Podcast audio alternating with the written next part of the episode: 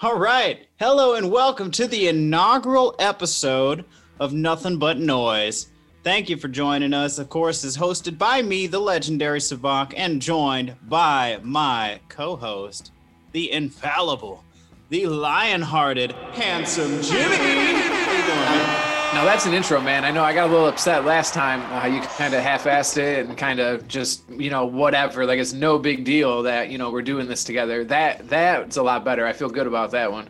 I figured you might. You know, it's it, and I thought about it. I took your notes into consideration, and I wanted to make sure I came back on the right on the right foot, got off on the right foot. Whatever, you understand what I'm saying. That's all I ask. You know, that's all I ask. I I you know responded to it. You took it into you know you thought about it. You know, probably realized you did me wrong, and then you fixed it. So that's it's all true, I ask. folks. Ladies and gentlemen, I did my friend here very dirty, but no longer will we be doing that. That all I ask is to always be right. That's it. That's right. And that is how teamwork works. Teamwork makes the dream work. But I mean, our smart listeners out there already knew that. But, anyways, we're going to dive right on in because I don't even have any fluff to fill that time with. We're just going to go ahead and jump into this. So, I'm sure most of y'all got done watching the divisional round of the playoffs. We witnessed Kansas City prevail, even overcoming some of the odds there. Unfortunately, Patrick Mahomes took himself a nasty hit, and you saw him get up, and it was woozy. This man looked like he was seeing stars. It was like a Looney Tunes cartoon, you know. One of the characters got hit with an anvil and shit, and he's all sorts of wobbly. His lineman had to direct him towards the sideline. Uh, what did you think about that, Jimmy? like first seeing it, it confused me because I didn't see his head get hit, and then I'm like, oh, he must have hit his head on the ground, and then I watched it slow down, and his face mask doesn't even hit the ground. Um, so I was a little confused at first. At, at, well, I was more like terrified. Like I felt so bad. For, I'm like, man, this thing's over. Like I feel so bad for them. You know, next week against the Bills, if they finish this game out and win it, like that takes so much of the appeal away from it. Um, but after watching it a bit, I so I, I, checked out a video on YouTube, and it's a doctor that uh, breaks down NFL videos when it comes to concussions, and he gives his thoughts and tells you why it happened.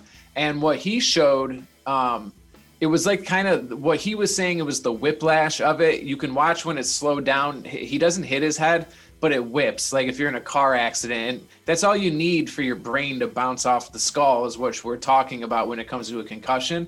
Mm-hmm. Um, but the most recent thing I found, I, I found a tweet from this afternoon from uh, Carrington Harrison.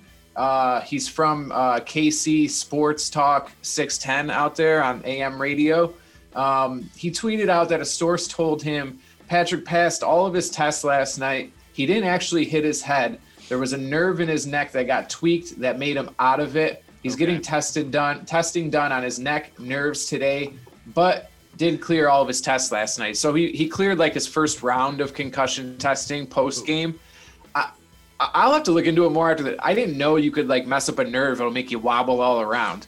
Yeah, neither did I. I mean, I knew you could you could pinch some that made it hard for you to turn your neck, and even some that makes it like the function of your arms a little bit wobbly, a little bit woozy. I didn't know you could tweak one that would take you completely out of it mentally. I mean, you looked at him and he looked like the lights were on, but nobody was home. Yeah, no like one was he, home. You would have thought this man just slammed his head off the ground. So uh, they oh. that in that video I was watching too, when he showed it, you can tell. You know when you see a UFC fighter or a boxer get knocked out and like half their body goes like paralysis. Mm-hmm. He had his left leg up and it was just sticking straight out, and he had his right arm just bent a little bit, but it was hanging up in the air. So he he was definitely, from what this doctor said, he was like definitely out out, like he was knocked out. Whether yeah. it was for a split second or something, he yeah. was out.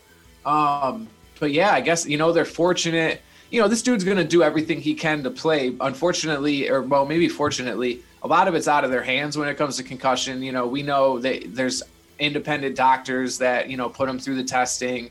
That way, you know, the team doctor's not just clearing everybody to play when they need it. Um, but the league wants Mahomes playing anyways. So, it, yeah. you know, it didn't look there. There's different levels of concussion. None, none of them are good. I've had a, quite a few in my life actually. Um, but there's different levels to it. eh, you know, whatever happened there, it, it, even though he was wobbly, whatever, that's it's considered like maybe like a moderate c- concussion. You know, because he was wobbly, because he looked like he might have been knocked out. You know, it's not just like a basic one, but it's it wasn't. It didn't seem like it was an advanced, you know, critical one either. So. Um, but again, I'm not a doctor, so I'm just speaking to what I've seen and and and yeah, the very little that I know. Mm-hmm, don't worry, you are not alone. I am very far from a doctor, but in my very uneducated opinion, that looked like it hurt a lot. Oh, for sure, for sure. Hoping this man gets a speedy recovery. Looking at the other team, though, uh, it's actually kind of interesting. For the record, quarterbacks that were drafted first overall are actually one and six against Andy Reid in the postseason. Would you believe that? that are drafted number one first pick overall. Yes, sir. He's he's played against that many number one pick. I guess he's been around for a while. Uh, it.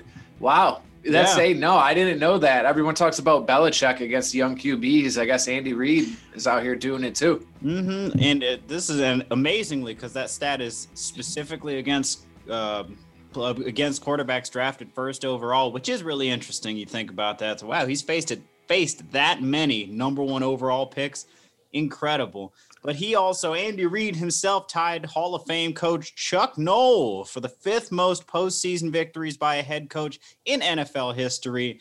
Big Red is really on to something. He is on fire currently. But uh, speaking about quarterbacks, real quick, though, I guess jumping back to Kansas City because I did want to bring this up. How about former Dolphin great Chad Henne yeah, stepping in, stepping in to finish the game for Mahomes? How about that finish, man? What'd you think of that? First off, the third and fifteen run eh, that it was just amazing. Mm-hmm. Like that might have been the best play of his career. And then going back to Andy Reid, the set of balls on this dude on that fourth and one, like, all right, I'm like, they're just going to try to draw him off sides, call a timeout here, punt it. Cleveland's going to have to drive between 80 to 90 yards with no timeouts and a minute 15, minute 20 left. Mm-hmm. You know, Cincinnati or Kansas City is probably going to win this game. You know, yeah. play defense, you win it. Bro, not only to go for it on fourth and one at the 50, they didn't even run the ball. They throw the ball. Like I understand that it's basically a run because you're throwing it three yards in the air to Tyreek Hill, who's not going to drop it.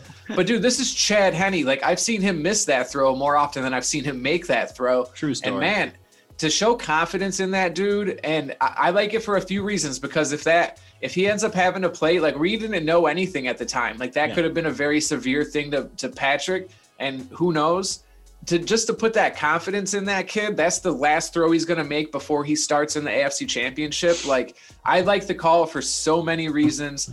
Obviously, if they don't get it, it doesn't look as good, but hey, when you won the Super Bowl last year, I'm sure that's something that played into it. You know what I mean? If they would have lost last year to San Fran, I, like to think they probably punted there, played a little safer, but you know, mm-hmm. he's he's earned some of that leeway leeway to take some of those chances, man. And it was and he played great. He he looked good. Other than the the, the interception looked awful. It looked like he, it was a punt.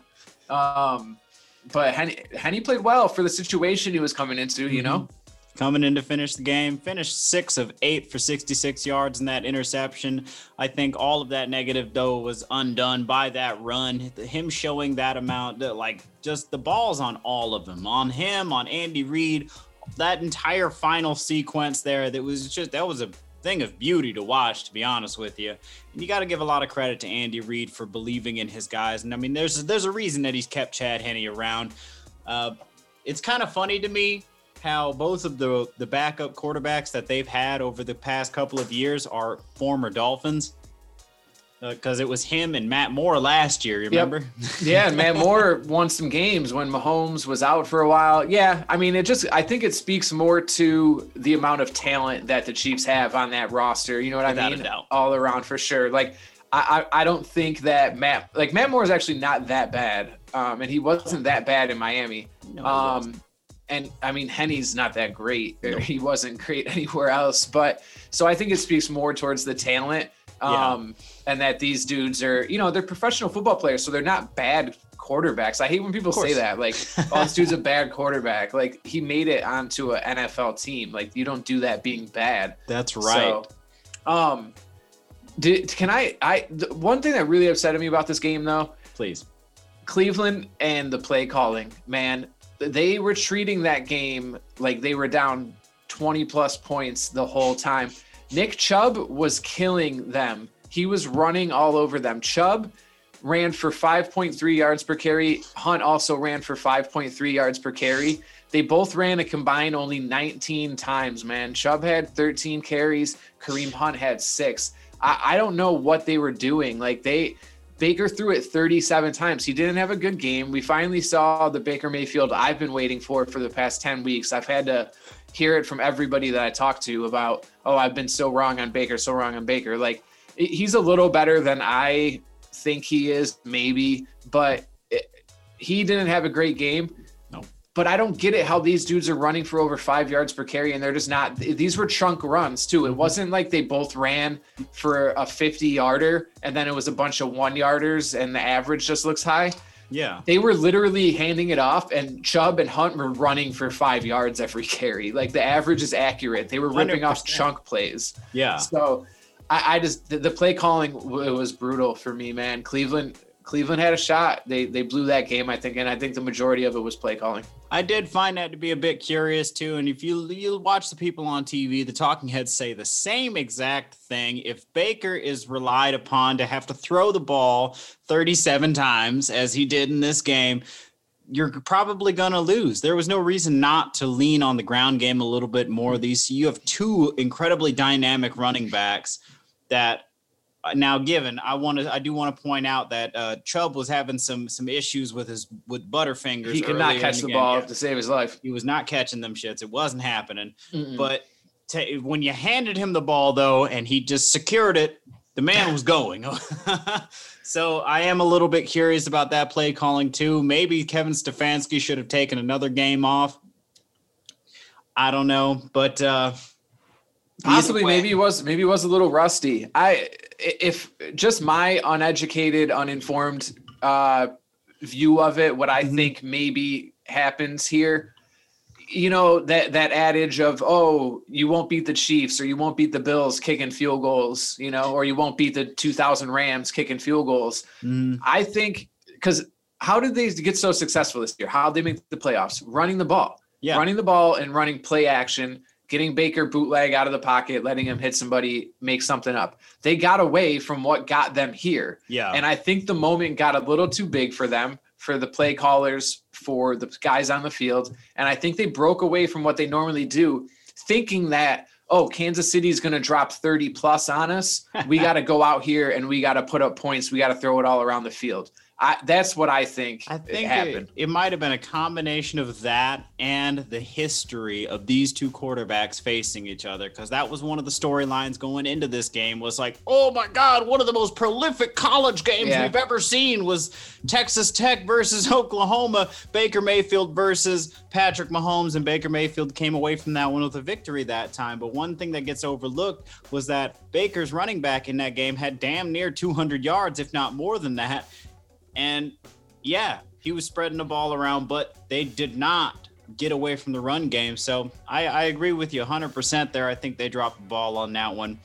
Uh, if you have nothing else to add to that, we will go ahead and look ahead. Let's talk about the GOAT himself, which I realized, and Miami fans are not going to like this coming from me because I am a Miami fan myself, but I realized I don't hate Tom Brady. You know, I never I'm with you. did. I only, the only reason I hated him was because he was in our division and not on, on our team. Otherwise, ever since he left, now, gosh, I really don't think, I don't care what he does. In fact, I'm rooting for the Buccaneers because, you know, they're the Florida team that's left, and I'm a Floridian through and through.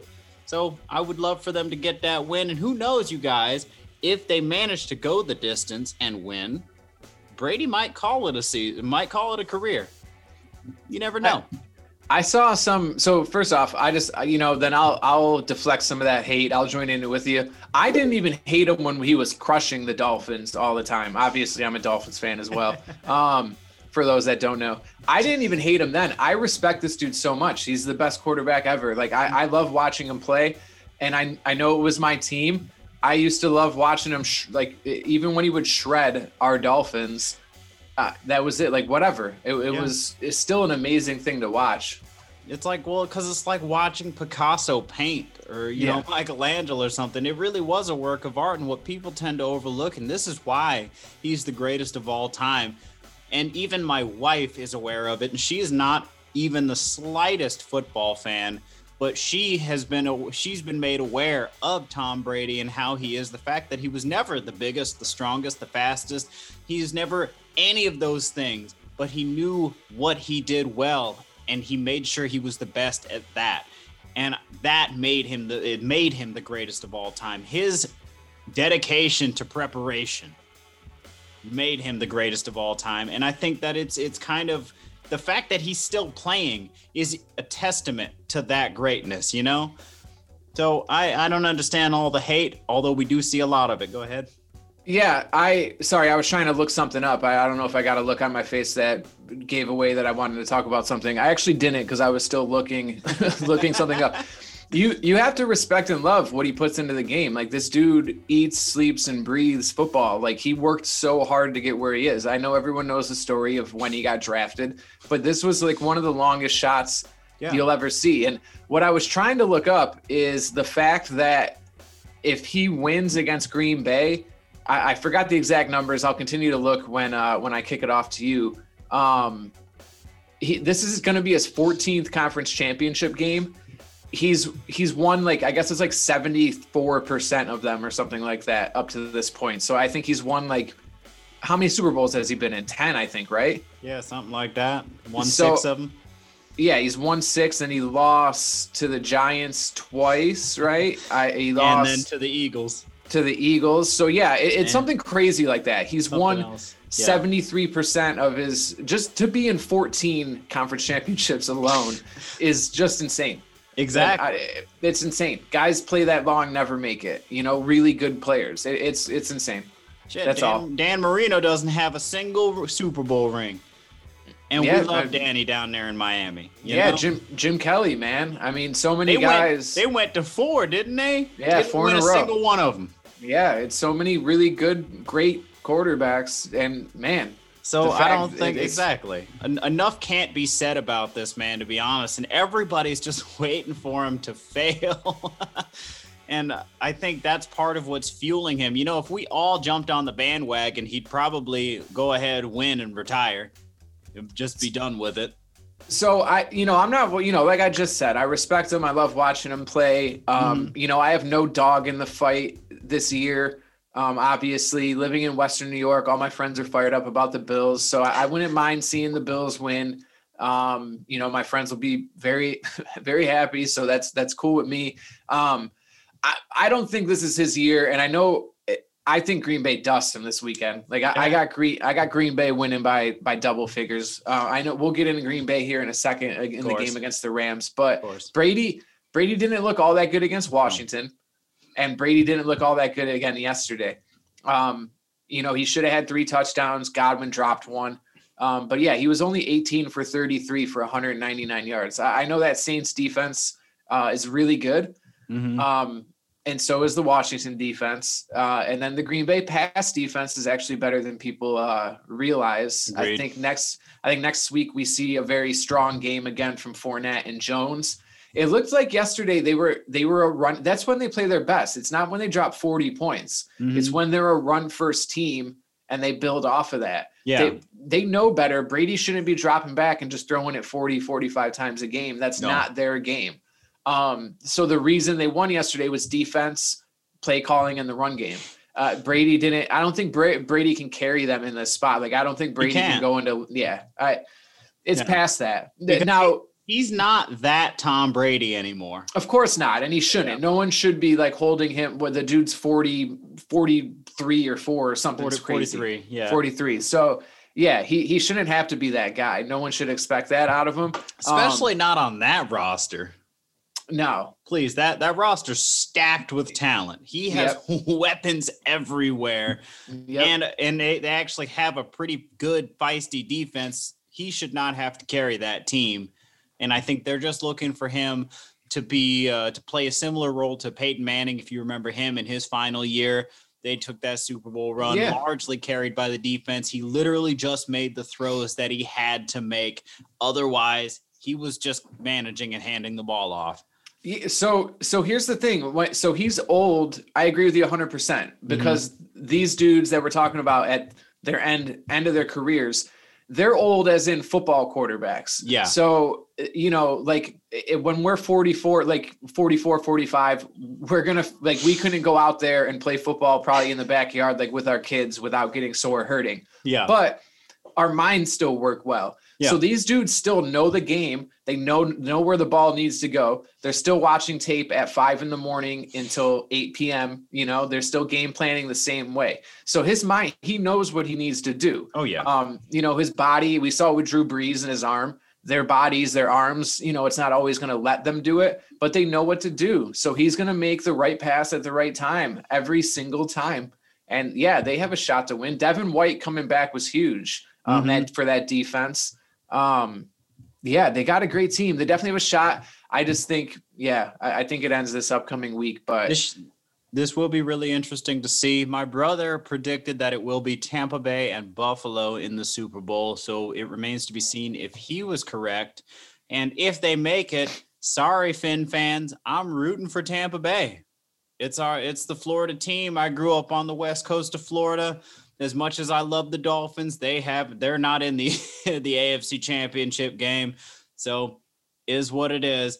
But talking about quarterbacks at the end of their road, let's talk about this man, Drew Brees, Mr. Breezy, who again, as a Dolphin fan, we feel a little bit salty about because unfortunately our team oh my opted. goodness. I know we opted to trust Daunte Culpepper's knee over Drew Brees' shoulder, and look how the hell that turned out. But to see that man, I know that there was a lot of teary eyes watching him walk off the field and give one last look at the Mercedes Benz Dome up there in Atlanta.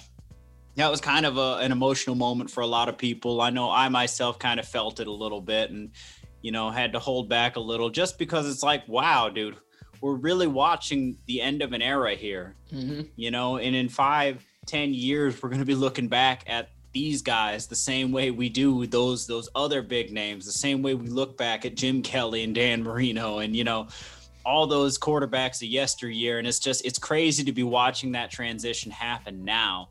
You know we're watching all of these guys that were the premier quarterback talents when i started watching well actually afterwards but you know in the Yeah. the time when i was really getting into it the way that i am now all these guys are retiring now and tom brady's about to be the last of them so i guess what do you have to say what do you think of uh, drew brees' career and how he's uh, how he's changed the league i guess the the same thing as everybody else, man. So I'm a little bit older than you, so you know I remember watching him play in college. I remember every year of his at college. I I remember always knowing who he was at first, because he wasn't like he wasn't like Trevor Lawrence or mm-hmm. you know Joe Burrow coming out of college. Like he was undersized and he was really good on you know a team. They weren't a super high scoring team. They weren't just blowing everybody out, but he was winning games.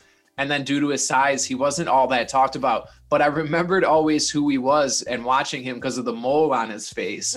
I always I know, you know, all jokes aside, I would remember like, oh, that's that Brees dude, like with the mole. I remember watching him at the combine. I remember the day he got drafted. I remember watching live when he dove into the end end zone in the playoffs and he fucked up his shoulder with San Diego. I remember watching that play. You know, I remember the Dolphins passing on him for Culpepper. I remember being pissed. Um, I don't remember exactly how old I was, but I was less, you know, I was a teenager or younger. I know that. So uh, i knowing was young knowing more than what the Dolphins doctors knew at that point in my life, I, I felt it, it was kind of insane that these guys didn't figure it out, but I did. Um, I mean, I guess I understand. It was a it was a gruesome injury to him. It was horrific. It looked Mhm. awful, and the amount of pain he was in, like it was a bad injury. There was a shot. We're not sitting here talking about Brees like this because that could have been very well the end of his career. Was that Yeah. bad of an injury?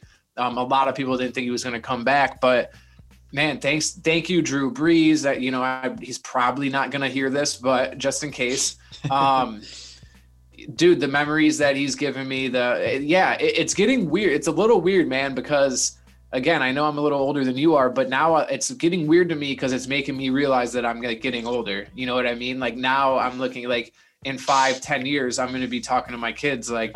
"Hey, this was the dude. Like, this was our guy," and they're going to be, you know, cheering for Trevor yeah. Lawrence and and Justin Field, you know, whoever and whoever comes after. Like, Mhm. I'm going to be talking about these dudes in 20, Yeah, 30 years. You're gonna be looking at the new crop, talking about, dude. You know who he reminds me of? You Yeah. guys are too young to remember this, but you're gonna go into it, you know. And I, I do understand exactly what you mean. Even being a little bit younger, it's it's still kind of that same feeling because for the way I remember it, shit, you know, Brees has always been there. You Yeah. know. And when I think about it, of course, you know, they were talking about it on TV a little bit, how different things might have been if Miami would have made that call and went, went- with him over Culpepper. You know, what what does everything look like now? What what would Miami be right now? Where would Nick Saban be right now? What what what does college football look like? You know, but so uh, you, you know I, I but once i like got past like the i was pissed off about it you know like within like five whatever at a certain point i stopped getting pissed off about that Mhm. and what i told myself was i'm kind of glad the way it played out because after katrina what he and his family did for that city and then what they did for that what they did for that city in terms of donating and helping out and everything they can and then what they did for that city winning the super bowl um, after katrina yeah, like that probably doesn't happen, you know. And I know it, it might sound silly to us or anyone listening. not at all. I've never I've never lived through what happened in in Katrina. Um, I know you living down there. I'm sure you've dealt with it a few times, Uh-huh. but it it might sound silly silly to the non-football fans. It probably sounds crazy, but to win a Super Bowl after going through all that, like that's a big deal for a city. Like that can lift up a city. Um, not and you know, and then on top of it, all the stuff it can do financially for a Mhm. city and tourism and and this and that, and the money it can raise, the tax dollars, whatever, whatever. But that's that little bit of hope. Like th- this is the little bit of escape that we get. yeah, And Drew Brees gave that to the people of New Orleans. And that's one of the things I'm going to remember the most, man, For is him going back into that stadium. I think it was, what was it, a Monday nighter against the Raiders, I think was like the big game. And yeah. they came out and they dusted the Raiders, I believe. Hell yeah. um, Kicked after Katrina, yeah. them. it was great. Um, and yeah, that I'm I'll, like that's another thing. That's another game I'll, I'll always remember. And I, there is a I have a little bit of concern that like we're losing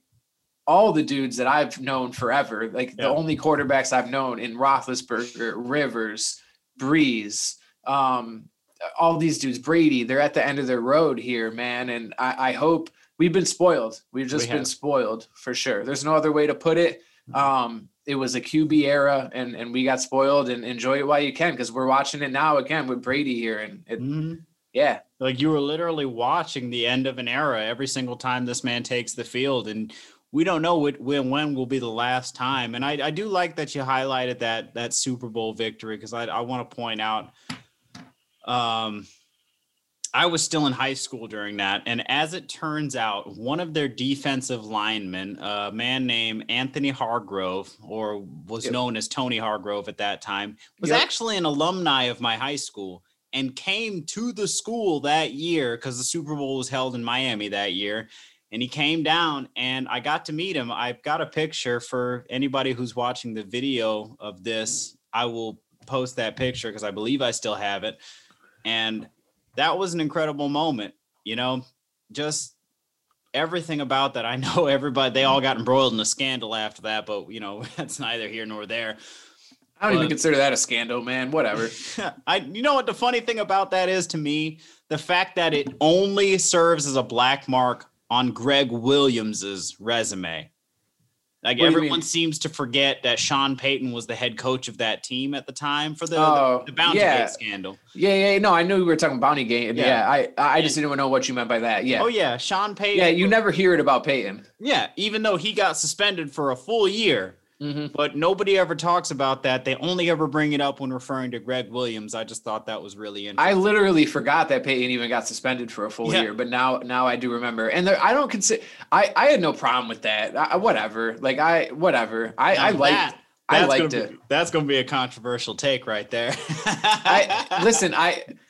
What, but what was it? They were they were they were trying to hurt guys, or they just wanted Basically, they, got bonuses if they managed to take opposing players out of the game. Like I think somebody even, I, was was Brett Favre still playing? Because I feel like I remember him being being brought up as one of the names. Yeah, I think he was in. Minnesota at the time. I think it was the end of his career. Like, Like, I, Yeah, but I don't ever remember. So my thing is, they, I don't remember them ever being dirty though. Like, Yeah. I don't remember them ever doing it. Who was the big time? I'll have to look. They had that big time linebacker that got caught up in it. He had one of the hits. So how it all came out or something? He said something about somebody Yeah. to Gregg about paying him his money when Yeah, he hit somebody when he when he hit him, he came out and he said Yeah. something to him. You know, like I forgot something who it about the was. bonus. I forgot was- too. one of their best linebackers uh, Mhm. for the Saints. But so that I never saw any dirty stuff from them that you know you're used to hearing when you hear of Yeah. dirty players, dirty hits. Like I don't know, nothing ever just- like really. So I so I, I don't have too much of a problem with it. Like No, I I just saw them playing hard. and I'm sorry, I.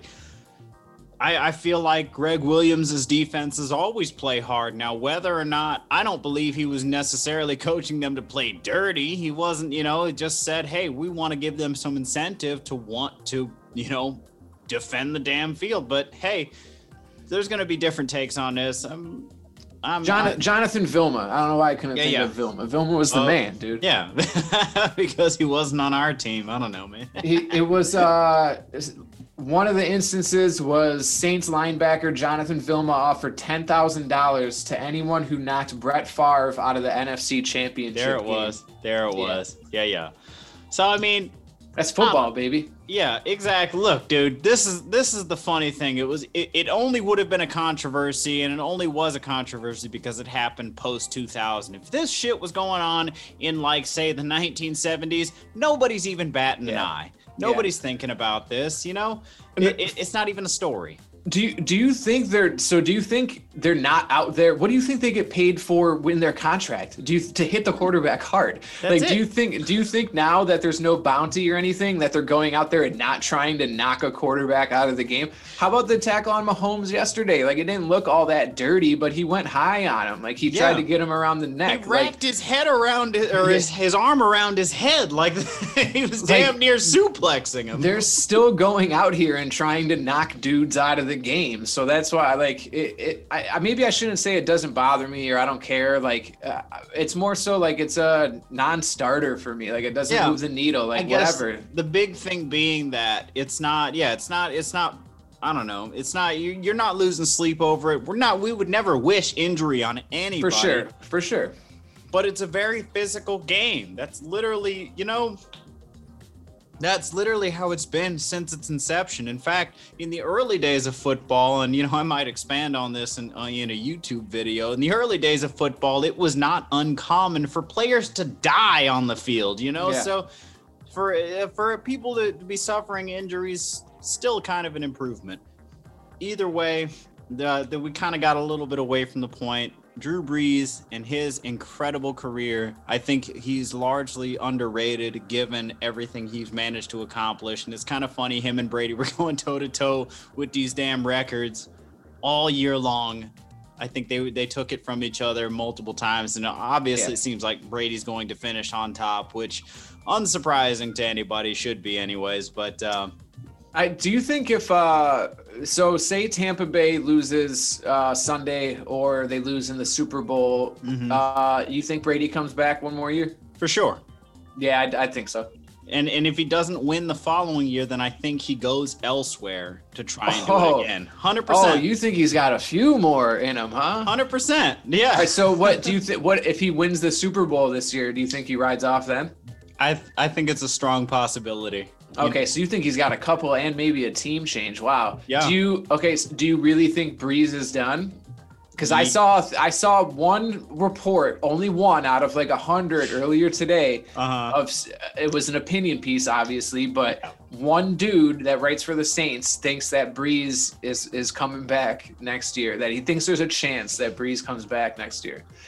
I know he's said it up to, but we've seen this before. I mean, Brett know. Favre retired 12 times. That dude, that dude retired, came back and sent a dick pic. So That's there, there's, you, you know what I mean? So like these these dudes can come back. Like you know, he didn't Oh, come yeah. back quietly. He came back sending out you know Amazing. vulgar pick picks. You know. No, no. I think I think Breezy might be done. I love Drew Brees, and I as much as I would love to see him come back and and just give it one more go, I think he's done. You know, he Yeah. suffered that injury this year. That what, what was he like? Broke a couple ribs or something. A couple. I, like it was like Yeah. twelve or some shit. Yeah, Like he he like broke he- a rack of ribs. He got serious. that's funny. He got seriously hurt, dude, and that's that's a that's a difficult injury to come back from, even as a young guy, let alone to be a dude in your forties. You know, so I think that that really gave him some perspective, and he thought about it, and I think he's, you know, you see him. I don't know if you caught that video. ESPN put it out where. After the game, he came back out on the field, and him and Brady kind of had a Yeah. moment, and Breezy's family was there and everything. And I, I I think he's done. I think he wants to go be a family man now. And besides, it's not what else does he have to play for at this point? You got your Super Bowl ring, you know. Obviously, you probably wanted more, but hey, you know, he hasn't had a bad career. He's made an ass load of money. Might Yeah. as well. I think even if he wanted to, like, I think his arm's done. I, Yeah. I think, and you saw it quite Oh, a bit this year, and you you saw it like it was super evident yesterday. They the the Bucks realized very soon, very quickly into the game that he couldn't throw it more than ten yards down the field, and they were putting eleven guys up in the box and pressing receivers, and Yeah. yeah, Which So- is why the man threw three interceptions. Okay. yeah. yeah. and and the the one deep pass that they had, or the real one real deep touchdown pass that they had, was thrown by Jameis Winston. Mm-hmm. Yeah. people. So yeah. I'm gonna go ahead and say that yeah, he's probably done. My question to you though, who do you think takes over for him? Oh, so I know I knew we discussed doing like a whole I kicked doing a whole segment of this. So I know. I, I've thought about it a little bit. I don't think Hill is a quarterback. I think he's he's good in his spot. He's already Yeah. 31 years old. He's not going to get that much better as like a pure quarterback. So I think I think the reason they I know and people fight me on this and they're like, "Oh, Sean Payton said he's the next Steve Young." All right, man. The dude's if he was 18 and Sean Payton got him, then okay, maybe. But this dude's he's not going to turn into Steve Young at the age of 32. Like that's just not how it happens. Um, Exactly. so I, I don't think Hill's the answer. Uh, I thought I thought they would have started Winston when Brees went out because Winston, man, he cuts down on those turnovers. He can be a good quarterback, I think. Um, and I think that sitting on the bench here and learning from Brees, learning from Payton, it probably made him a better quarterback. Like I I, think say. if refocus, I, I think he lost some focus in Tampa. For sure. So I think there's a shot that maybe they give Winston, Winston a chance. Um, outside of that, they're not going to be able to draft high enough. Um, it's too good of a team. yeah, yeah. So I, don't know. I could see Winston getting a shot. I could see them trying to force Taysom Hill into a shot, but they'll they'll definitely be they'll be drafting a quarterback. Whether it's whether it's like a Mac Jones late, I saw that getting kicked around. I could see that them taking Me Mac too. Jones. And I think And then- Mac Jones would probably work with what they've got going on there. Absolutely, yeah, I, I think so. Um, I, I- you know, maybe they, you know, they get the Florida kid if he, if Trask, if he falls far enough. Um, it doesn't look like Lance will be around there. Um, he's gonna go high. Wilson obviously is gonna go high. Um, so yeah, if I, if I had to, I, I'm gonna say either Winston or, um, I, and I don't even think if they draft Mac Jones, I don't think they go with him right away unless he's like really spectacular in camp, Yeah. anyways.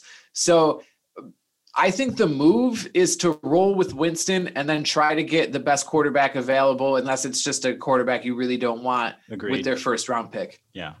I like that, and I agree. And you know, it's it, it kind of surprised me too when they decided to roll with Taysom Hill when Brees went out for a few games there, because it was kind of curious. And you know what? It worked for a couple games there. You know, Yeah. but that's the key, and that's what I think people need to realize. It only worked for a couple games because afterwards, now okay, you got a couple two weeks of film on him. Suddenly, it's no longer as effective as it was. Yeah. You know, and he's very clearly not a pure pocket passer. His accuracy is just not there. And if it were, he wouldn't be playing that gadget guy role with the Saints, and he wouldn't have been doing that shit for what? How long has he been there now? A few seasons. Yeah, it's like three, I think. Mm-hmm. And uh, yeah, if he I- was if he was deadly accurate with the athleticism he has, he would be He'd like be Josh starting Allen for somebody. some Yeah, shit. he'd be, Yeah, he- he'd be he- starting for somebody Yeah. already. This with how athletic and good he is at just everything, he would be one of the best quarterbacks in the league Yeah. if he was athletic. If, if he was an Or a- accurate a- passer, accurate, yeah, yeah. exactly. He'd be starting for somebody already. So I, I don't know where everybody's getting this notion. That's why I thought it was the funniest thing ever when they're saying, "Oh my God, yeah, he's going to be the next Steve Young." It's like, and at that point, he had thrown like six NFL passes Yeah. and completed what two of them, something Yeah. like that. And so I don't know, man. I think that it's going to go to Winston, and I actually like Winston because I agreed with his assessment of his, of himself after his year with uh, in Bruce Arians' offense, where he said, "If you cut out all the interceptions, I was balling." yeah, yeah. Hey, Hundred percent, he was. The man had what some ridiculous number amount of yards, and he had he had thirty over, touchdowns. He had over five thousand yards, I think. So he was he was Off the top of playing my head. ball. Yeah, exactly.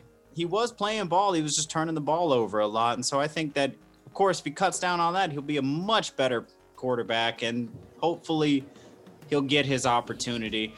But that remains to be seen. Moving on, we're gonna look at Buffalo and Baltimore because Patty Cakes wasn't the only one to go out with a with a concussion this weekend.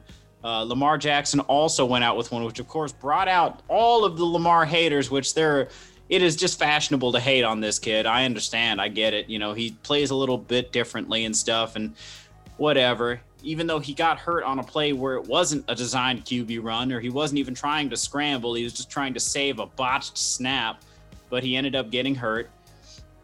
Uh, what was your assessment of that game? Uh, I don't have a ton on it. Uh, wasn't you know an excited. The weather played a huge factor. Yeah, First yeah. off, I, I don't know. It, later on in the in the broadcast, they corrected it, but early on, they kept saying that the wind. They're like, "Oh, we got six mile per hour winds and eight mile per hour winds," and then finally by like the third quarter, I think it was what Jim Nantz was on it, right? Yeah, I, think, Nantz. I think Nantz was like, "Yeah, if these winds are eight miles per hour, then I'm an astronaut or some shit like that." They finally acknowledged, like, I don't care what it was on the field. You look at the flag and the goalpost; it was whipping, like it was up to like 30 mile per hour gust. Um, it was windy as hell where I'm at, and I'm like 45 minutes away from Buffalo. So, Mhm. um, yeah, you know, I, I don't think either team looked all that good. Um, I, I liked Baltimore a little bit in that game, and I feel silly because they didn't look that good against Tennessee. The offense didn't look good. I don't know why Baltimore was only favored by two and a half points by the time the game went off because they, they what did they do? That line would suggest to me they beat Tennessee like 30 to 10, you know, but they- yeah, they they didn't really do anything. They didn't look all that good. Um, you know, Allen and Diggs look good again. Uh, you can just you can bank on that. Allen's going to hit Diggs for a touchdown. Like it, it just happens every week. It, Mhm. Diggs has been out of control. Allen's been out of control. Uh, I think the big story is the the Buffalo defense here starting to come on, starting to play better. Uh, they didn't look as good against Indy. They they looked a lot better here. They closed out the year a lot better. Now a Mhm. lot of people say, "Oh, hey, well, this Baltimore offense, like it's not that high powered. You know, they blew up all these bad defenses. So is Buffalo's defense really that good?" Well, these dudes are running for almost 200 yards per game, and they held them to 150 out of four people total. You know, Mhm. so that that's a good game. No one broke a huge long run for Baltimore, which happens every game. yeah. Um, I don't have a ton on this one. Like I said, it it was a little bit of a snooze fest. I was disappointed in it. it um, was. I I think play calling was bad for Baltimore. I, some Baltimore fans uh, that I'm close to, they want their offensive coordinator fired like yesterday. Um, and then Lamar, Lamar just didn't look good again. I, I don't know. I'm not like a hater on him because I want him to succeed, but Mhm. I do. I will call out the people that go overboard with him. Like after the Tennessee game, where if he doesn't make that one long run, they probably lose that game yeah. um, if one thing goes a different way, Tennessee's up 17 to 0 in that game, and Baltimore's not great at playing behind, but from that much. Um, but he goes out and he wins this one game. He doesn't look good against Tennessee, and they're all like, oh, Lamar Jackson, the monkey's off his back. Like, quit talking about him. He's arrived. He's this, he's that. And then he goes out and, you know, he, his completion percentage wasn't awful. He threw the pick, but he, just didn't have a good game. And, and you know, I I get he won the game, so technically it monkeys off his back. But yeah. Coincidentally, though, that pick that he threw was um, the first one that he he's ever thrown in the red zone. Would you believe that? No, Hundred No, he- dude. he looked like he threw it to. He did. The It was- Bills player, it, it bro. was, Hit a, him in it the was numbers. a bad throw. it was very bad. He did not read the field very well. I mean, and and how much of that though you have to ask yourself is on the coaching. You Yeah, know, I don't. Yeah. I've never understood this uh this belief about him that he's not a good passer. I get it. He's not traditionally good in the way that we expect passing quarterbacks to be. But if you watch his film from Louisville, the man was making was making plays all over the place, not just with his legs. I watched all sorts of throws that he made that were incredible. They were perfect. There was one in particular that always comes to mind. It's like etched into my brain where he throws this beautiful pass. Thing travels like 60 yards and crosses his receiver's chest like a seatbelt as the receiver's running into the end zone. And the receiver just doesn't catch it, goes right through his hands. And he had so many plays like that in college that hurt his completion percentage. I think people have have wrongly branded him as you know as a bad passer. Now, given he does t- have this tendency to overthrow receivers, I've seen that happen a lot. Uh, that's followed him into the NFL. And you notice though, Josh Allen did the same damn thing. He had a number of overthrows in that game. But I like Yeah. that you highlighted the uh, the wind because uh, there was a kid, uh, Baltimore's backup quarterback, who a lot of people didn't know, but I had been watching for for a little bit there, a few months at the very least, because every year around draft time, I get obsessed with all the quarterbacks coming out, and I just have to look at them. I have to study them. I have to. I just I don't know why. Something about it. I love quarterbacks, you know. And I watched that kid, Tyler Huntley, and he was very accurate at Utah. He was very good. He he to be honest with you, I was a little surprised. I thought there was this weird inkling in my head. I thought that he might go to the Patriots. He obviously didn't end up going there, but he would have been incredible there because phenomenally accurate passer, uh, great at the short game, and of course, incredibly mobile. So I wasn't surprised when he came out and kind of showed out in that game. Uh, yeah, he looked just- good. yeah, despite coming off the bench. I mean, your first NFL action. Well, I mean, it's not his first NFL action. I think he was in a game earlier too, maybe a couple of them. But your first moment where it's all on your shoulders and you're coming in in, in the divisional round of the playoffs, it's pretty freaking wild. But he came in, looked pretty good. If he had connected with that deep throw to Hollywood Brown, then we might be having a completely different different, conversation. Yeah. You know, I think that uh, it would have made that room feel very crowded to Lamar Jackson, you know, if, especially if he had come back and won that game. You know, what do you do as John Harbaugh in that situation? You know, Yeah, I I mean, well, yeah, it's a what if. So I, eh, yeah, I know, I know, I, I, know. I think they go they go back to Jackson the next week if he's healthy. Uh, you know, likely. just yeah, for sure. But there's there has to be a conversation. I don't know. I guess maybe there had to be a conversation. Huntley did look good. I'll, I'll give you. I'll Mm-hmm. give him that. I I thought he looked good. He looked. I mean, he was six for thirteen. So the numbers don't like you had to see it to Yeah. know that he looked good. Like the numbers making- don't tell the whole story. I think he was making better decisions than Jackson. I he think. was. Um, and I that you talked about Jackson, you know, having a strong arm and being somewhat, you know, accurate, more accurate than people give him credit for. Mhm. And I- I think that a lot of that inaccuracy that the general fan sees in him, I think a lot of it is decision making. yeah, I think a lot. I think the game.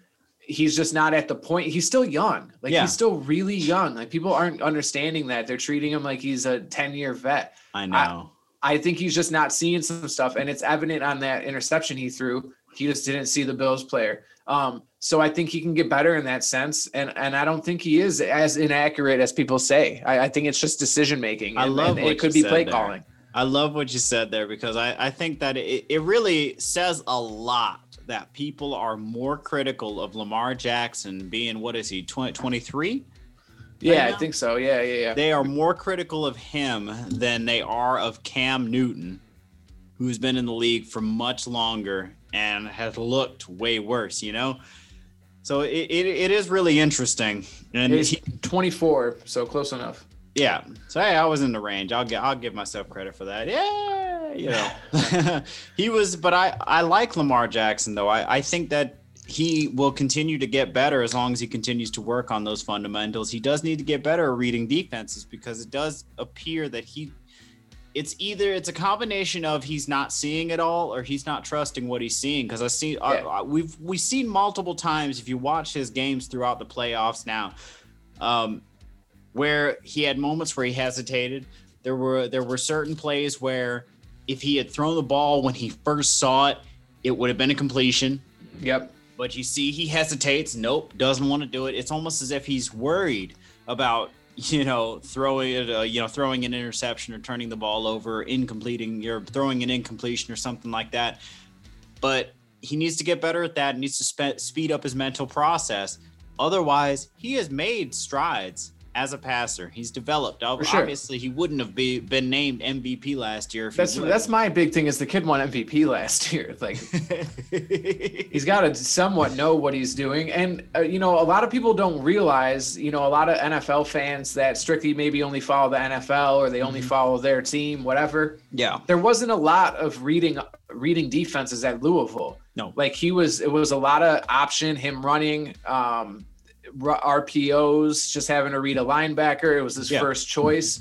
Um, and then he did a lot of just take off and run. He he wasn't it wasn't a pro offense like some of these colleges run nowadays. Not in um, the slightest. It was a very it was an offense built around what he did good at that time. Ironically enough, uh, an offense built by a coach who failed spectacularly in the NFL, Bobby Petrino. Yeah. So I we I think all of that needs to be taken into consideration, and some slack needs to be cut to him. I am not ashamed to admit I was a Lamar Jackson fan in that draft. I wanted us to take him, but it is what it is, you know. Hey, yeah, whatever. He's got it. Yeah, I, I wouldn't have minded it. I, who knows if it worked out the way it did, you know, with the coaching staff that we had at that time. No. Um, so, um, being honest but yeah, I, I think people just should cut the kid some slack.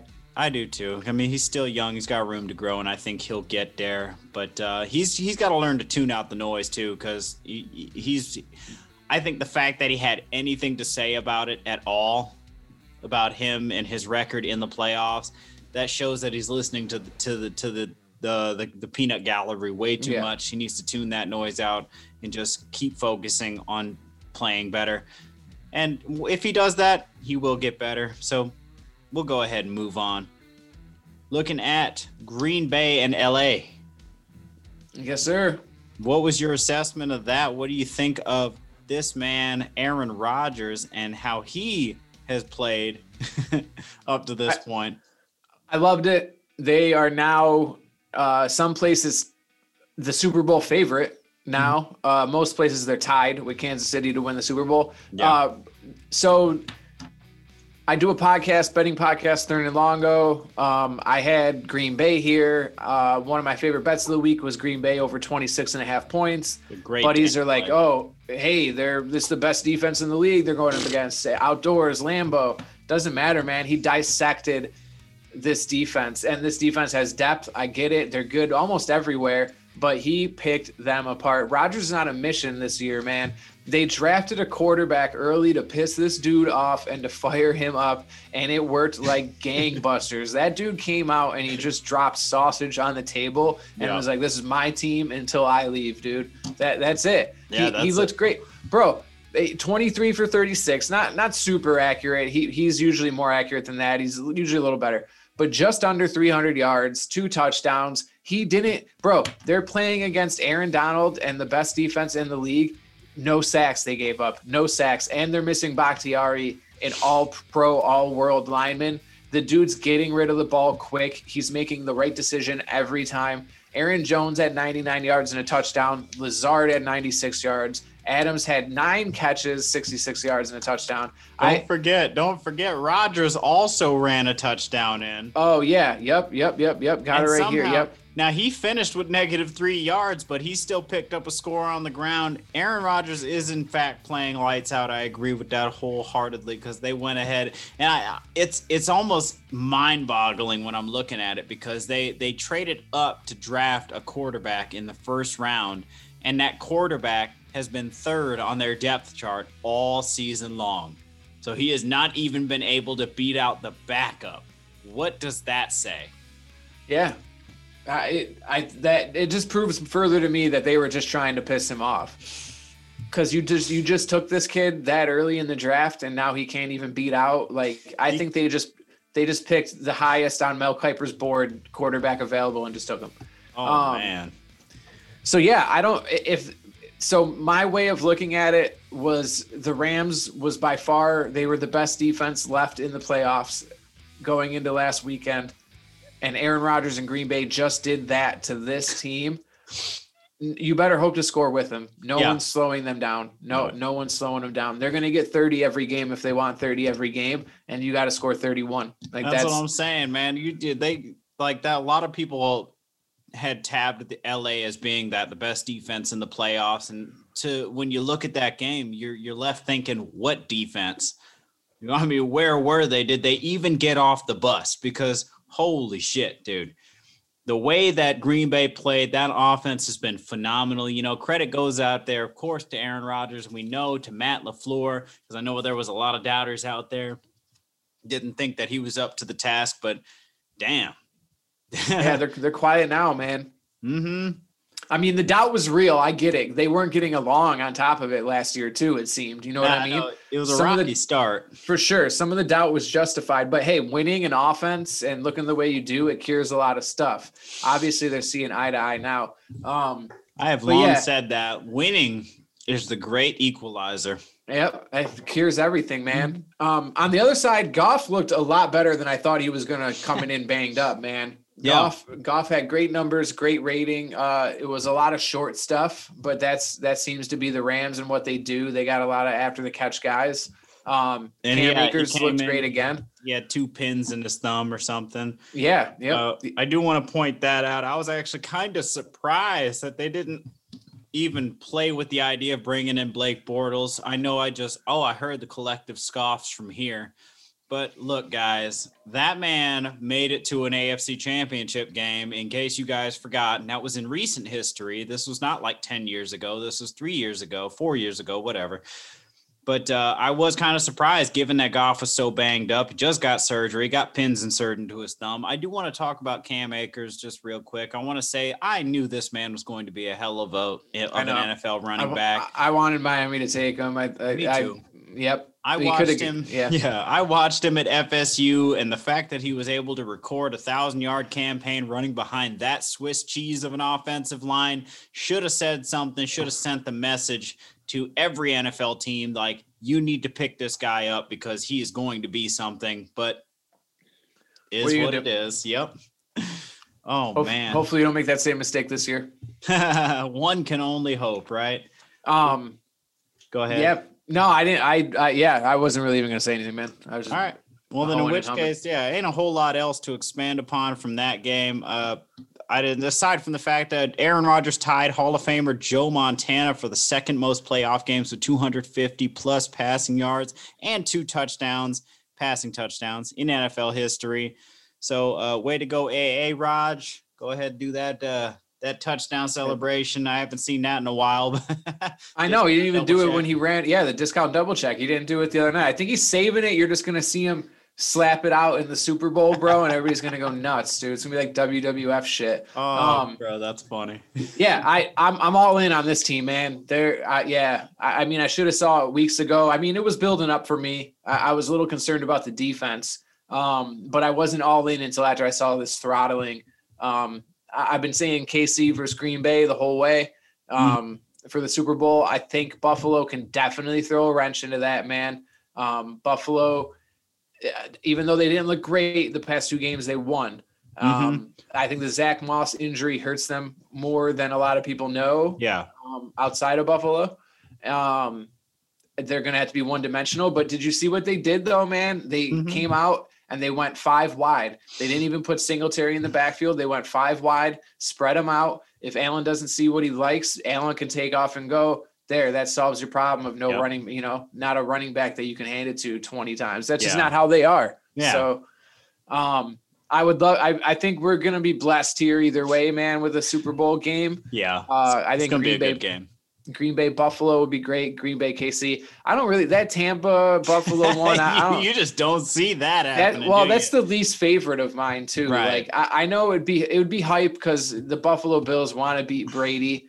Um, and it would be hilarious to me to see Brady beat Buffalo again and it be in the Super Bowl with it. That would just be hilarious.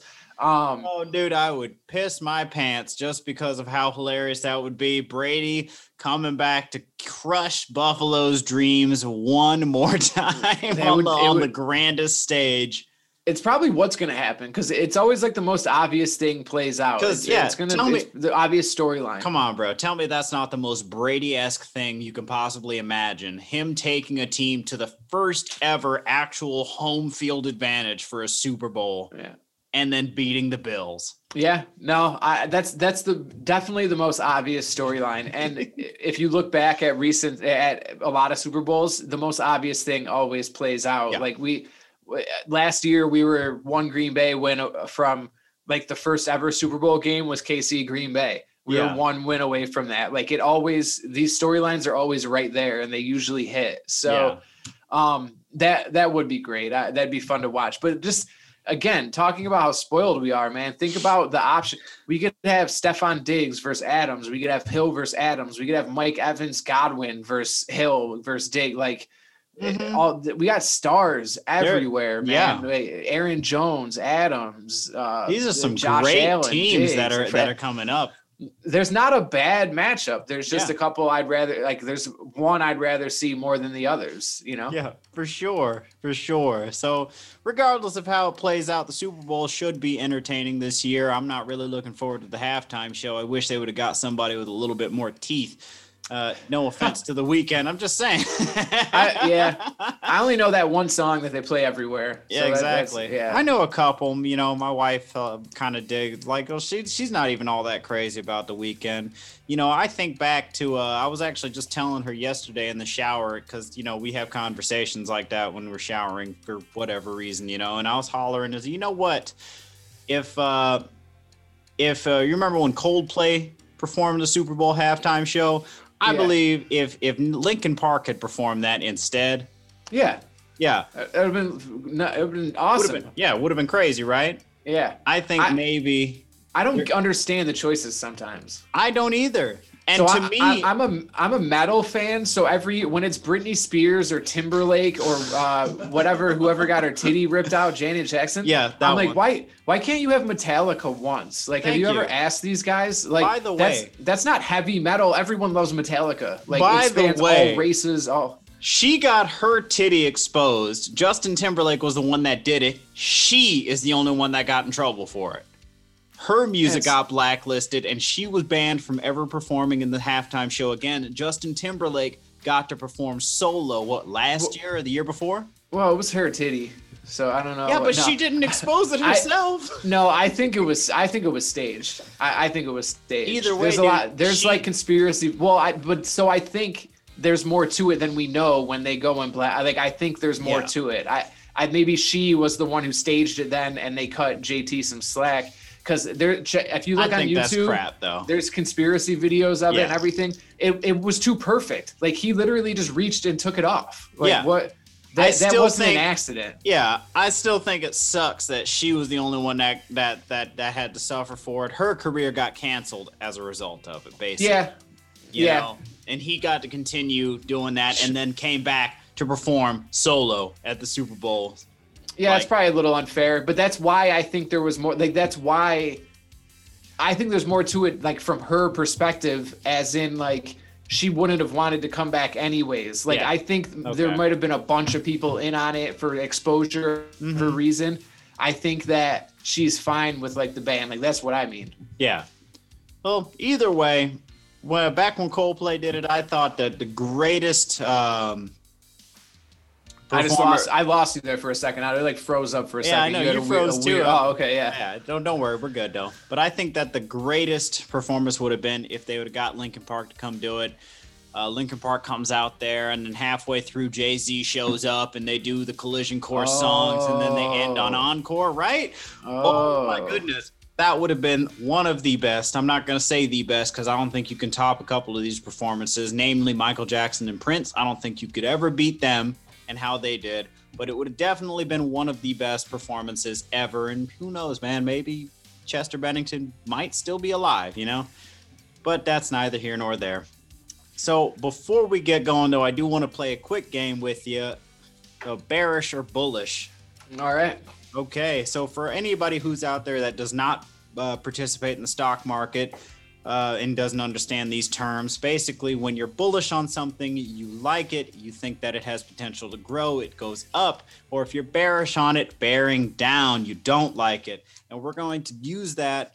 Looking through that lens, we're going to look at some of these new head coaching hires in the NFL. And I just thought this was a fun idea. So we're going to go ahead and get started. You ready? Yes, sir let's get into it. So, the Atlanta Falcons hiring Tennessee's offensive coordinator, Arthur Smith. You bearish or bullish on it? Uh, I'm gonna, I'm gonna have to lean bearish on that one. Um, unless, well, I just don't see how it fits personnel wise when you come from a team. I know there's not a lot of Derrick Henrys out there, but you come from a team with a strong offensive line with a big time, strong running back to a team with Julio Jones and Calvin Ridley. They don't run the ball. I, I don't know. They're going to have to completely. Bro. I'm interested to see what he comes in with because yeah. it's not going to be able to be anything that's exactly similar to Tennessee. It's not going to be anything close to the Tennessee offense, right? Yeah. Um, it can't be. They they don't have the personnel for it. No. So I, I I don't know. I'm I'm interested to see how I, I lean I lean bearish. though. that's so funny, dude. Even without having prepped for this at all, you literally said the same exact thing that I was saying. I'm bearish on it too for the same exact reason. Oh, all right. They, they simply don't have the personnel to run the offense that Arthur Smith is has become famous for. You know, they don't have a Derrick Henry. There, Derrick Henry is all of what six foot four, two hundred forty something pounds, something like that. Yeah. And their best running back is a banged up, past his prime Todd Gurley. It's not going to work the same way. They're built to be a passing team, so I'm not 100% sure how that works out. So yeah, I'm bearish on it too. And their offensive line, which is part of my part of the, both of our reasoning, aging uh, Jake Matthews is 28, James Carpenter is 31, Alex Mack is 35. So they've they've got a lot of issues up there that I don't see how this offense comes together. And of course, you know, uh, we didn't even talk about Matt Ryan, who's also on yeah. the back end of his career. So, and it might not even be. We don't even know if he's going to be the quarterback next year for sure. Like, right. We also Julio Jones might not be there. There's talk exactly. about getting a Julio trade too. So so this is this is kind of a mess. I do I am curious how this all comes together here, but uh, yeah, it's funny that we're on the same page. I yeah, I didn't no clue. so moving on to the next one, the New York Jets hire Robert Saleh. Bearish or bullish? I am I'm bullish on it. I am all over this dude. I love this dude. I love his intensity. I love how he looks. The dude looks like a football coach. Yeah. He looks terrifying. That deep. so, bro, this this defense for the Jets was sneaky good. Like yeah. this wasn't the weakness of the team. That that defense was the strength of that team. That was the best thing about that team. Now you're bringing in a dude who is a defensive minded kind of guy. Had turned San Francisco into the best defense in the league for multiple seasons. Mm-hmm. Um, I think this is great. It sucks he's in our Dolphins division. Um, it yeah, I, am I'm, I'm all over this bullish. Not even a lean. I'm I'm all over. Damn. Give me all the way. I'm Bro, bullish. That is hilarious because again, I agree. Same situation. They are young on defense. They have a lot of very good pieces there that I think got overlooked because of the Adam Gase nonsense. Uh, Darnold is still young enough to fix, so I think if they decide to keep him, they can absolutely turn him into a much better quarterback than we've seen. Because obviously, Robert Saleh comes in with that defensive mind. They're they're probably going to want to lean on the defense if it's possible, which means they're going to want to run the ball a little bit. They're not bad at offensive line. They've got some ability at the running back position. I don't know. I like their receivers too. Yeah, when they're all healthy. Pretty underrated group, but they're not too bad. So there is definitely some potential there. I am also bullish on a Robert Saleh in New York. I think he's going to be good. They do need some weapons, maybe one more receiver, somebody yeah. a little bit more dependable, or maybe a speedster if you can manage it. You know, uh, maybe a running back. I was looking at that too, because obviously I don't know if they're going to keep Frank Gore or not, and the other guys are. Yeah. yeah, even if they did, they, they still need somebody for sure. They got to add somebody regardless. And uh, yep, so that's that's funny. We're on the same page there too. So all right, moving on. You you want to go first on this one, so I don't I don't jack your. Uh... Oh no, I'm I'm perfectly okay with that. To be honest with you, this next one's kind of the wild card. I honestly don't have one for this next one. I don't know if you do either.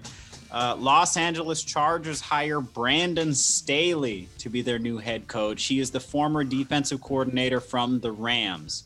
Uh, I must have missed this one. Who who who hired him? The Chargers. The Chargers hired. Uh, man, the Rams defensive coordinator. Yep. This one I didn't know about. I apologize. And again, we don't. Uh, we we try to keep it bare bones over here and off the cuff, um, on nothing but noise. So, uh, I I gotta lean a little bit towards bullish, uh, and my reason being is we just talked about the Rams have been they were the best defense in the league this year. They were very good last year. This isn't like a one and done thing. This isn't like a fluke.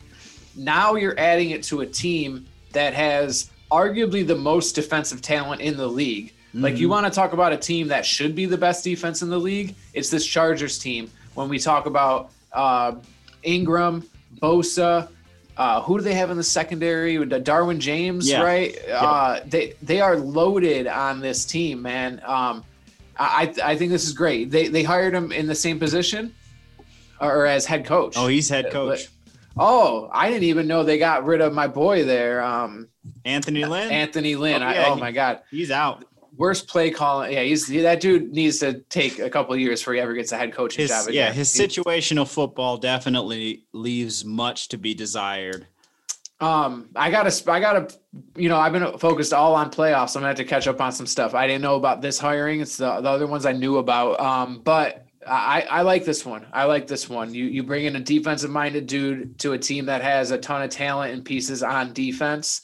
And then, I mean, they got a ton of talent on offense too. Yeah, I, I, I like it a lot actually. I, I I'm all I'm all in on it. I'm bullish. Should be very good if he can assemble a good staff. This is a great roster, and they can absolutely turn this into a contender. I mean, they already were realistically. They just were. There was a couple of those situational uh, decisions that weren't getting made, or at least not getting made in the right direction.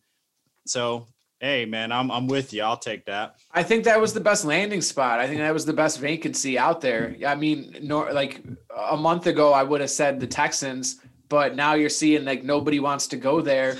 They're having trouble. Hey, like for one, and we'll get we'll get to the what I believe to be the best spot later. Actually, it's going to be the last one. But before we get there, the Detroit Lions are expected to hire Dan Campbell as their head coach. What are your thoughts? Bearish or bullish? I know Dan Campbell. Where's where did he come from though? He came. He was originally previously. Now the most recent he just came from uh, the Saints. He was their tight ends coach and assistant head coach. Before that, he was the interim coach for the Miami Dolphins when oh, Joe yeah. Philbin got fired. And okay, Dolphins, so that's why that's why I knew the name. I, yeah. I, didn't know he was with the. I didn't know he was the tight end coach for the Saints this year. Yep, he's um, been he's been with them since I think 2016, something like that. Uh, I'm gonna go bearish just based solely on the fact I don't know a lot about him, but I'm gonna go bearish just based solely on the fact that this might be one of the worst landing spots now. Uh, gig to get. We I, Stafford, it's like it's better than 50% that Stafford's not going to be the quarterback there next yeah. year. Um, they, you know, Swift looked good in spouts last year when he was healthy. Um, Golladay's always hurt. Uh, Marvin Jones is probably going to be gone.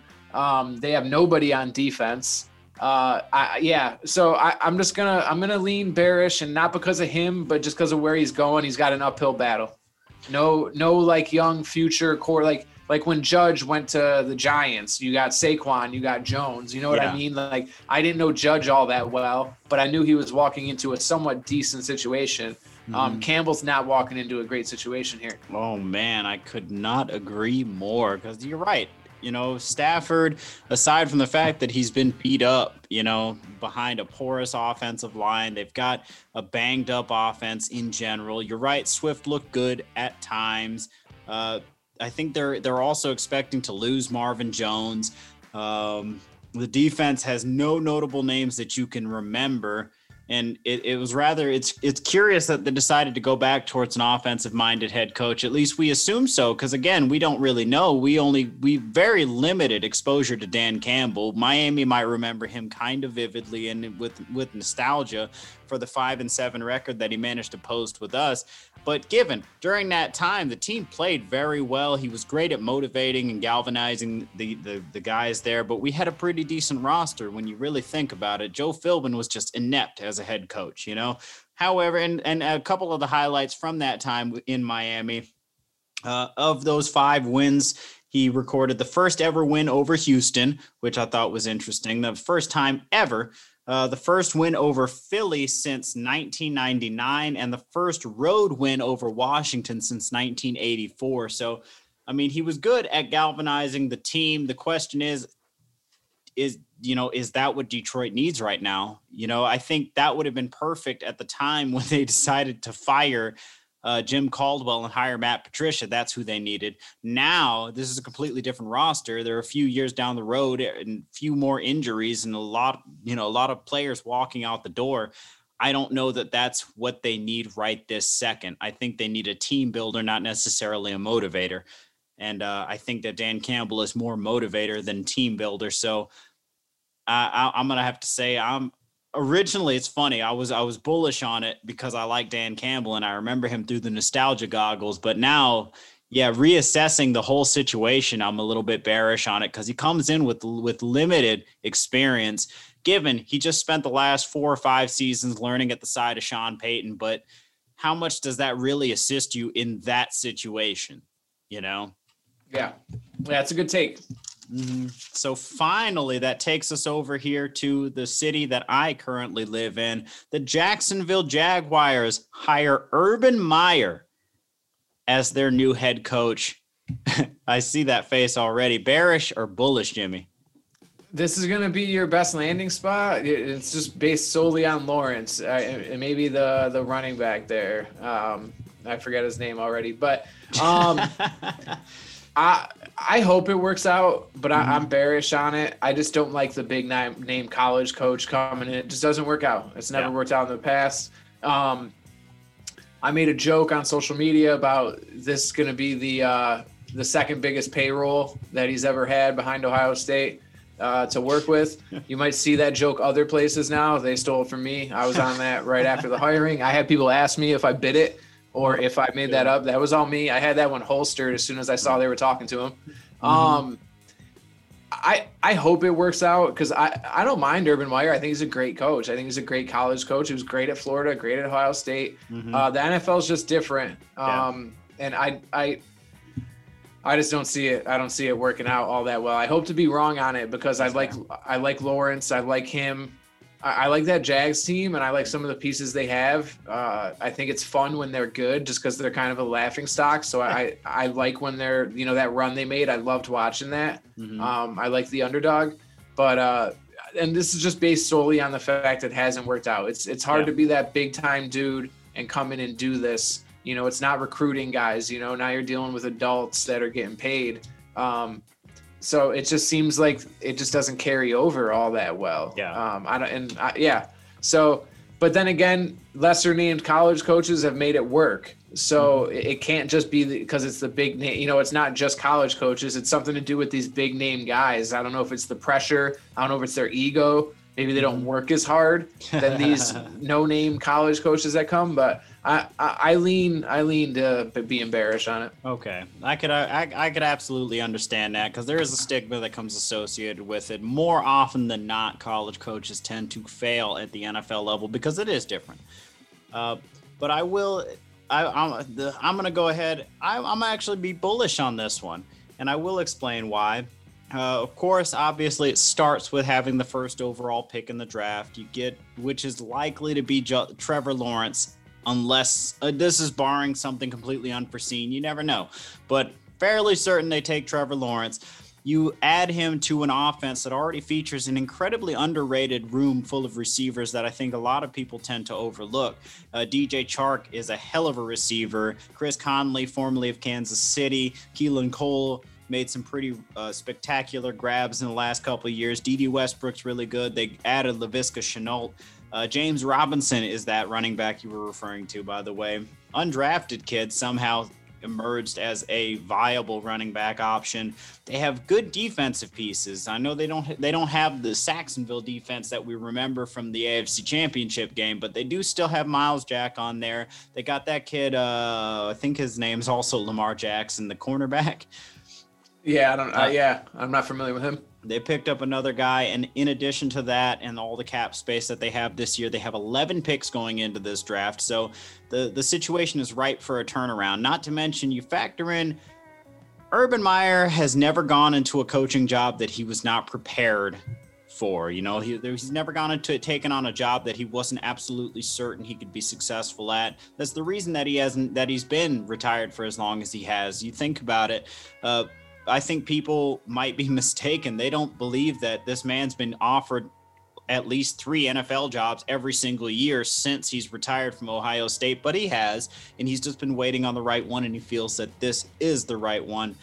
Um, I think that the biggest thing, the biggest difference that is that's um, the biggest thing that I think is going to be the case here in Jacksonville is that yeah, he's coming in he's coaching grown men who are paying mortgages and have families and stuff now. But the difference is now, and he, some of them might even be making more money than him, but money is not a concern. I don't think he's worried about his job security in this situation, which means he's going to coach with reckless abandon in a good way. He's going to coach to the fullest extent without worrying about getting fired because if he gets fired, then what's the worst that's going to happen to him? He goes back to being a retired legendary college head coach with a net worth of $35 million.